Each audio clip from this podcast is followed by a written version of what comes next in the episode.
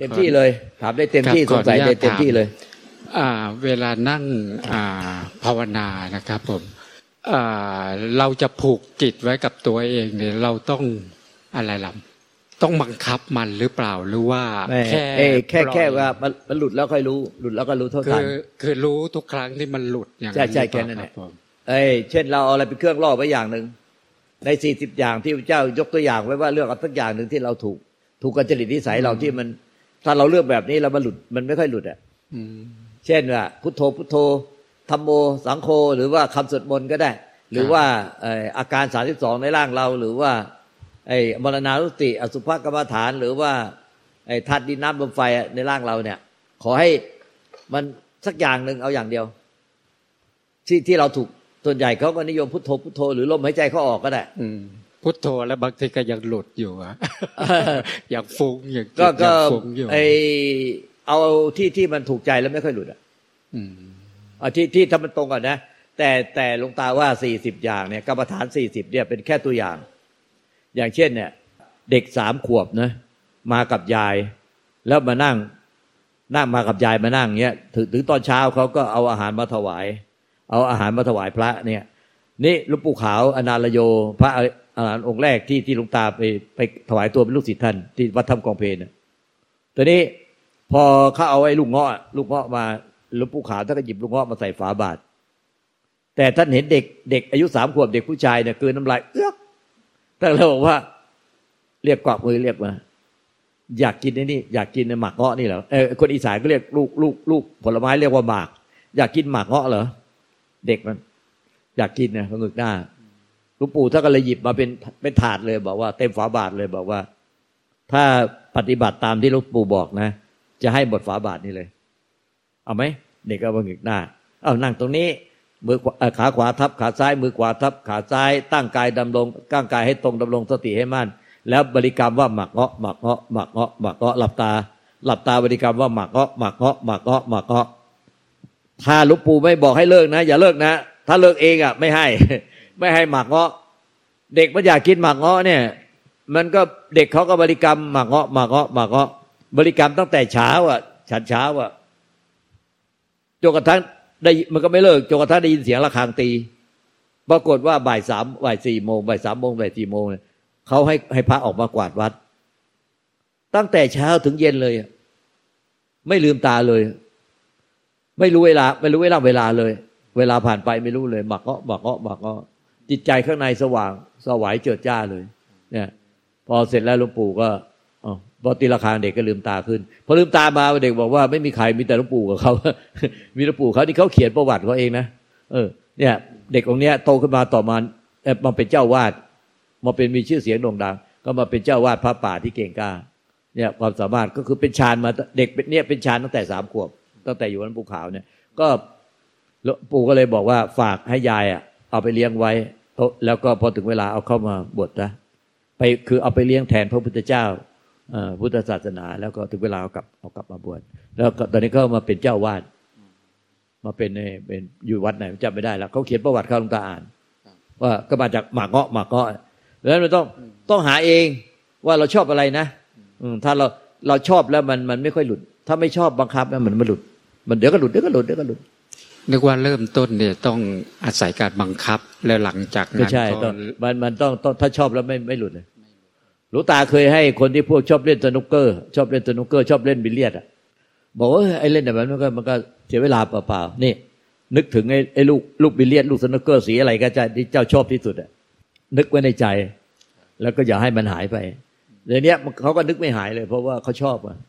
ไอ้สีสีแดงสีเขียวสีเหลืองสีสีดำอะไรเนี่ยเขาก็นึกเขาชอบลูกไหนก็นึกลูกนั้นไว้ในใจอันนี้เขาไม่หายเลยอันนั้นนะคือต้องการให้เรียกว่าเอกะคตาลมเอกเอกอะเอกะไปอ่านว่าเอกแต่แต่เรียกพยางค์ว่าเอกะเอกก็คือให้เหลืออารมณ์เดียวที่เรานึกไว้อะถ้าเราชอบแล้วมันจะนึกอยู่ได้แต่ถ้าเราไปไปนึกถึงกิเลสไม่ได้นะคือเราไปนึกถึงแฟนนี่ไม่ได้เออถ้าถ้านึกถึงแฟนเป็นกิเลสนะเออชอบก็จริงแต่มันเป็นกิเลสไม่ได้ก็ต้องนึกในสิ่งที่ไม่ใช่เป็นกิเลสแต่แต่อย่างสนุกเกอร์มันก็จะเหมือนคล้ายๆจะเป็นกิเลสแต่มันเป็นติดที่ชอบแต่นึกมันได้ไม่ได้เล่นอะไรมันก็นึกไว้แค่มันก็ก็ติดตาติดใจง่ายแต่ หลวงตาเคยให้อย่างท่านผู้สาแล้วเนี่ยก็อีกท่านหนึ่งอ่ะเป็น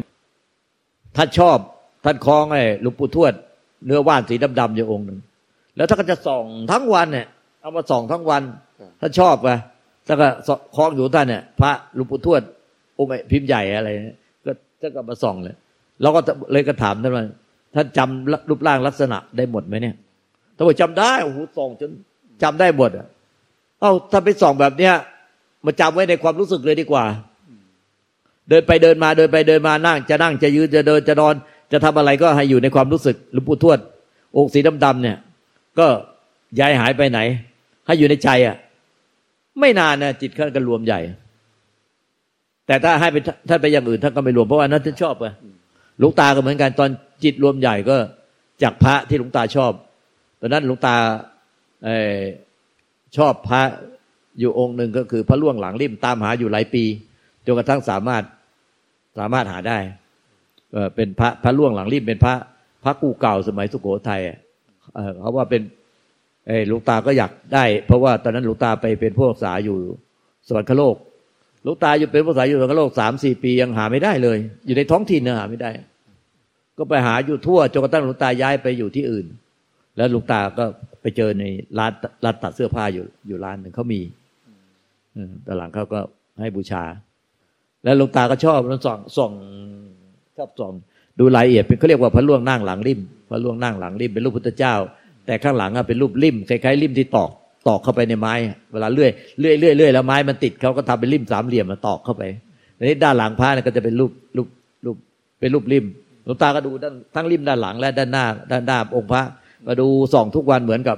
ผู้รักษาท่านนี้ที่ท่านส่องหลวงปู่ทวดเวลาจิตรวมก็รวมจากพระล่วงหลังริมพอนึกปุ๊บทีแรกไม่ได้ใช้พระล่วงหลังริมนะทำกสิณสี่สิบอย่างในกรรมฐานนะพอทำหมดแล้วตั้งแต่ห้าโมงห้าโมงเย็นจนถึงเที่ยงคืนพอถึงเที่ยงคืนฟ้าผ่าเปรี้ยงฝนตกลงมาตรงที่หลวงตานั่งแล้วมีเสียงตวาดว่าพระที่ห้อยคอทำไมไม่นึกถึงโมไปนึกอะไรอยู่นะก็พอนึกปุ๊บพระที่ห้อยคอองค์ใหญ่เท่าภูเขาด้านหลังวัดเนี่ยองค์ใหญ่เลยพอองค์ใหญ่แค่นั้นแหละลอยมาอยู่ข้างหน้าปึ้มมาวัดมาตั้งกายมันไม่ใช่ห้อยตรงคอแล้วแต่เป็นองค์ใหญ่เท่าภูเขามาลอยไปอยู่ข้างหน้าแค่นั้นแหละตัวลอยเลยหลวงตาเนี่ยขนลุกไปทั้งตัวเลยจิตรวมเลยมันอยู่ที่เราศรัทธาอะไรถ้าเราศรัทธาหรือเราสิ่งนั้นเนี่ยเป็นสิ่งที่เราชอบอ่ะมันก็จะมันก็จะไม่ไม่หลุดง่ายนี่ก็ต้องบังคับอยู่นั่นแหละเครียดต้องต้องหาเองว่าอะไรที่ที่ท่านชอบหลวงตาก็จะต้องหลอกล่อพวกลูกศิษย์เนี่ยว่าลูกศิษย์ที่มาที่ต้องทำกรรมฐานนะนะก็จะหลอกล่อว่าอันไหนชอบอันไหนก็ต้องหาอุบายคุยกันคุยกันก่อนเดี๋ยวเดี๋ยวอย่าเพิ่งรีบทำอย่าเพิ่งรีบทำกรรมฐานคุยกันก่อนว่าท่านชอบอะไรพอเจอที่ชอบแล้วมันง่ายมันจะไม่บังคับเลยถ้าชอบอ่ะเข้าใจอ่ะคือคือฟังมาหลายอาจารย์เนี่ยบางอาจารย์เขาบอกว่าไม่ต้องไปอะไรเลยแค่จิตมันฟุ้งมันอะไรก็ตามรู้ทุกตลอดเวลามันมันเป็นที่มันเป็นของบุคลิกลักษณะนิสัยของคนไม่เหมือนกันอาจารย์ต้องเก่งจริงๆอาจารย์เนี่ยต้องเป็นเลิศเลิศอาจารย์ต้องเป็นสุดยอดอาจารย์จะต้องรู้รู้ลูกศิษย์รู้อดีตรู้ปัจจุบันรู้อนาคตรู้ความเป็นมาในอดีตชาติรู้บุญวาสนาบารมีกรรมดีกรรมชั่วบุญบาปกุศลอกุศลเหตุที่เป็นไปเป็นมาและเป็นไปสิ่งที่จะเป็นมาส่งผลในถึงปัจจุบันและส่งที่จะเป็นไปในอนาคตมันมาจากอะไรเป็นใครมาจากไหนอย่างไรทราบบุญกุศลทราบบุญและบาปกรรมดีและเคยปฏิบัติกรรมฐานอะไรมาหรือไม่ถ้าไปเจอกรรมฐานที่เขาเคยปฏิบัติมาพอให้กรรมฐานนั้นก็จะไปโลดเลยแต่ถ้าอาจารย์ที่ยังไม่ใช่เป็นอาจารย์ที่เลิศจริงๆอ่ะไม่รู้สักอย่างเดียวไม่รู้อดีตไม่รู้ปัจจุบันไม่รู้อนาคตไม่รู้ความเป็นมาเป็นไปให้กรรมฐานไปมั่วเลยตัวเองก็ไม่รู้แล้วก็ไปแล้วก็ให้กรรมฐานลูกศิษย์ไปโดยที่ไม่รู้ความเป็นมาเป็นไปของลูกศิษย์บุญบาปกรรมดีและกรรมชั่วเขามาจากไหนเป็นยังไงเขาเคยบวชมากี่ชาติแล้วเคยทำกรรมฐานอะไรมาเคยเดินจงกรมเคยแสวงหานิพพานมาจนถึงขั้นที่สุดจะจบแล้วก็ไปให้เขาทำอะไรแบบแบบเบื้องต้นอะไรไปหมดไม่รู้ว่าเขาเขาเป็นมาเป็นไปยังไงตอนนี้เสียเสียของจะเสียของเลยถ้าได้อาจารย์แบบนี้เสียของงั้นถ้าได้ไปได้อาจารย์ที่เป็นเลิศสุดยอดเลยงั้นถ้าอาจารย์เป็นเลิศแล้วลูกศิษย์ก็เป็นเลิศอัจฉริยะอาจารย์ก็เป็นอัจฉริยะเป็นเลิศเนี่ยมันก็มองกันป้าเดียวก็มองออกปุ๊บเก่งปุ๊บแล้วก็ไปโลดเลยเนี่ยมันก็ต่อสายให้เลยแต่ถ้าได้อาจารย์ที่ไม่ใช่อัจฉริยะก็สอนไปตามตามหลักวิชาการเสียเสียหาย แล้วยกตัวอย่างอย่างเด็กอะเด็กชอบวาดภาพเงี้ยเด็กชอบวาดภาพเป็นอัจฉริยะทางวาดภาพพอพอจำความได้ยังจับดินสอไม่ค่อยเก่งแล้วก็กำดินสอวาดโอ้โหวาดภาพสวยมากเลยเล่นออกรายการโทรทัศน์ที่ว่าเด็กอายุไม่เกินสิบขวบเลยที่ว่าอะไรนะซุปเปอร์เทนซุปเปอร์เทนอะไรเนี่ยยังไม่เกินสิบขวบเลยก็บางคนก็เก่งด้านนี้บางคนก็เก่งด้านนี้เก่งด้านนี้เด็กไม่ถึงสิบขวบแต่เก่งมากเลยแต่ละอย่างเนี่ยอย่างเนี้ยถ้าเด็กเก่งๆแบบนี้นะไปไปเรียนเบสิกเสียเพราะว่าเด็กเก่งแบบเนี้ยหลวงตาเคยพาไปไปให้ให้อาจารย์ที่อาจารย์ที่สอนวาดภาพเขาเรียกวาดเก่งมากเลยก็ไปให้อาจารย์สอนวาดภาพอาจารย์มันบอกว่าไอ้ที่วาดทั้งหมดให้เลิกแล้วให้วาดตามอาจารย์ต้องมาหัดติวาดเส้นตรงสามเหลี่ยมวงกลมแป๊บเดียวเด็กมันเลิกมุดใต้โต๊ะเล่นไปแล้วเด็กมันไม่ถึงสิบขวบมันทนไม่ไหวแล้วเพราะว่าไปเรียนตามหลักวิชาก็ได้แล้วเด็กมันชอบวาดอยู่แล้วแต่พอไปให้มันไปเรียนไม่เอาไม่เอาไอ้ที่วาดมันทั้งหมดเลิกไปเอาเลยไม่ดูเลยไอ้วาดมาไม่ดูเลยไอ้ไปทำใหม่ตีเส้นตรงวาดวงกลมอะไรเงี้ยเสียไปเลยอย่างเด็กอีกประเภทหนึ่งอ่ะที่เล่นดนตรีเก่งมากเลยเล่นดนตรีเก่งแค่มันวิ่งผ่านโทรทัศน์เนี่ยแล้วโทรทัศน์เขาโฆษณาเอาเพลงฝรั่งมาโฆษณาเพลงเพลงโมซาร์ทบีโธเฟนโฆษณาเนี่ยเด็กมันถอยหลังอืดมันก็ให้ไม่ถึงสิบขวบก็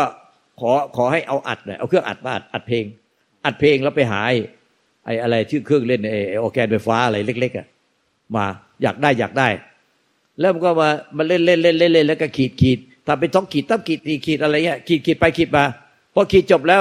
มันก็เล่นได้ทั้งเพลงเลยโอ้โหเราเห็นอัจฉริยะไปให้อาจารย์สอน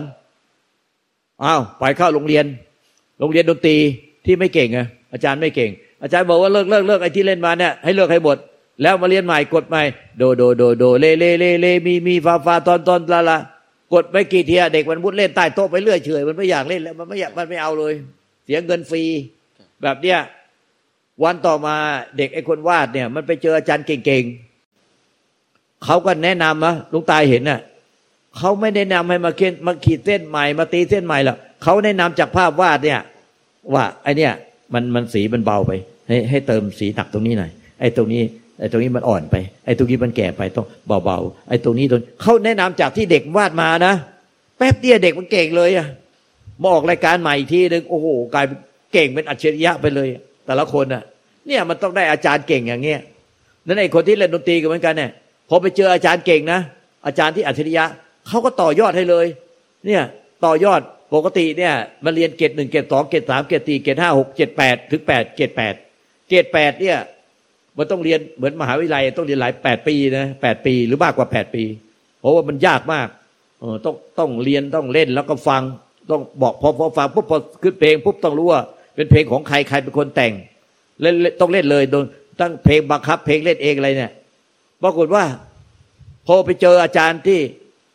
เก่งๆอ่ะอาจารย์เขาก็ไปต่อจากไอ้ที่เด็กมาเล่นมาแล้วอ่ะเขาก็แนะนำเทคนิคอ่ะเด็กมันไม่ได้เรียนเกรดหนึ่งถึงเกรดเจ็ดเลยขอสอบทีเดียวเลยเกรดแปดเลยสอบได้เลยเพราะเด็กมันเป็นอัจฉริยะด้านนี้มาแล้วมันก็สอบเกรดแปดไปเลยยังไม่ได้สอบเกรดหนึ่งถึงเกรดเจ็ดเลยไอ้ต้องเสียค่าสอบแล้วมีอาจารย์ชาวต่างชาติมาเป็นกรรมการสอบนะแต่เขาสอบได้ด้วยเกรดแปดสอบได้ด้วยและสอบเกรดแปดได้สองสถาบันเลยสองสถาบันมันมีสถาบันดนตรีสองสถาบันเนี่ยเขาสอบได้สองสถาบันเลยมีชาวต่างชาติเนี่ยมาอย่างเนี้ยหลวงตามันมันสังเกตดูจากการปฏิบัติธรรมของพวกลูกศิษย์เนี่ยมันถ้าลูกศิษย์เป็นอัจฉริยะนะได้อาจารย์อัจฉริยะนะมันก็ต่อยอดไปเลยต่อยอดไปเลยไม่ใช่ว่าต้องมาเบสิกเหมือนกันหมดไม่นะเพราะฉะนั้นแต่บางคนน่ะก็สอนเบสิกให้แต่บางคนต่อยอดเลยไอ้พวกที่อาจารย์ช่วยสอนก็จะมาถามหลวงตาเลยแอบถามหลวงตาเลยว่าทำไมลูกศิษย์คนนี้ถามอย่างเงี้ยหลวงตาทำไมไม่ตอบแบบนี้หลวงตาฉีกออกไปเลยบางทีคนนี้ถามนี้หลวงตาตอบแบบนี้หลวงตาก็จะบอกเหตุผลว่าเขาอย่างเนี้ยเป็นอย่างเงี้ยเพราะหลวงตาเป็นอย่างเงี้ยหลวงตาก็จะบอกแบบนี้เพราะฉะนั้นอาจารย์เนี่ยเขารู้อาจารย์อย่างนักวาดอาจารย์ที่เก่งๆเนี่ยเขาก็จะรู้เขามองแป๊บเดียวเด็กคนนี้เขาก็จะรู้แล้วว่าเด็กคนนี้จะปั้นไปในแนวไหนเนี่ยเมื่อมันแมทกันเนี่ยอาจารย์ก็เป็นอัจฉริยะลูกศิษย์ก็อัจฉริยะโอ้โหไปโลดเลยไปโลดอ้าวว่าไงจะถามเลยอาจารย์คะหนูกับสามีนะคะเพิ่งเริ่มปฏิบัตินะคะก็อาศัยแบบว่า อาศัยแบบว่าฟังธรรมะเนี่ยนะคะแล้วก็เคยฟังหลวงพ่อพูดอ่ะนะคะคราวนี้เนี่ยเคยแบบ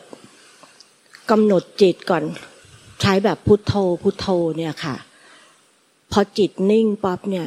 แล้วก็คอยมองความคิดตัวเองเดี๋ยวไอ้นู่นก็เข้ามาสิ่งนี้ก็เข้ามาในในในสมองก็เคยฟังหลวงพ่อว่าหลวงพ่อบอกให้มองมันให้มองอันนี้ก็มองมันมองมันแล้วแบบเดี๋ยวมันก็จะหายไปเองมาถูกทางหรือยังคะแต่บางทีก็สู้กับอะไรที่มันเข้ามาตลอดเวลาค่ะมันเหมือนอย่างนี้มันก็ไม่ได้ผิดทางอะไรมันเหมือนแบบว่าเราแล่นเรืออยู่ในในในในที่มันมันกว้างใหญ่พวกพวกไอ้เขื่อนหรือว่าทะเลอะไรแต่มันคล้ายๆกับว่ามันก็มาได้ได้เยอะแล้วล่ะแต่เพียงแต่ว่ามันยังมีคลื่นลมมีอุปสรรคมีอะไรเงี้ยมันก็ก็ฟันฝ่าต้องประสบการณ์ตรง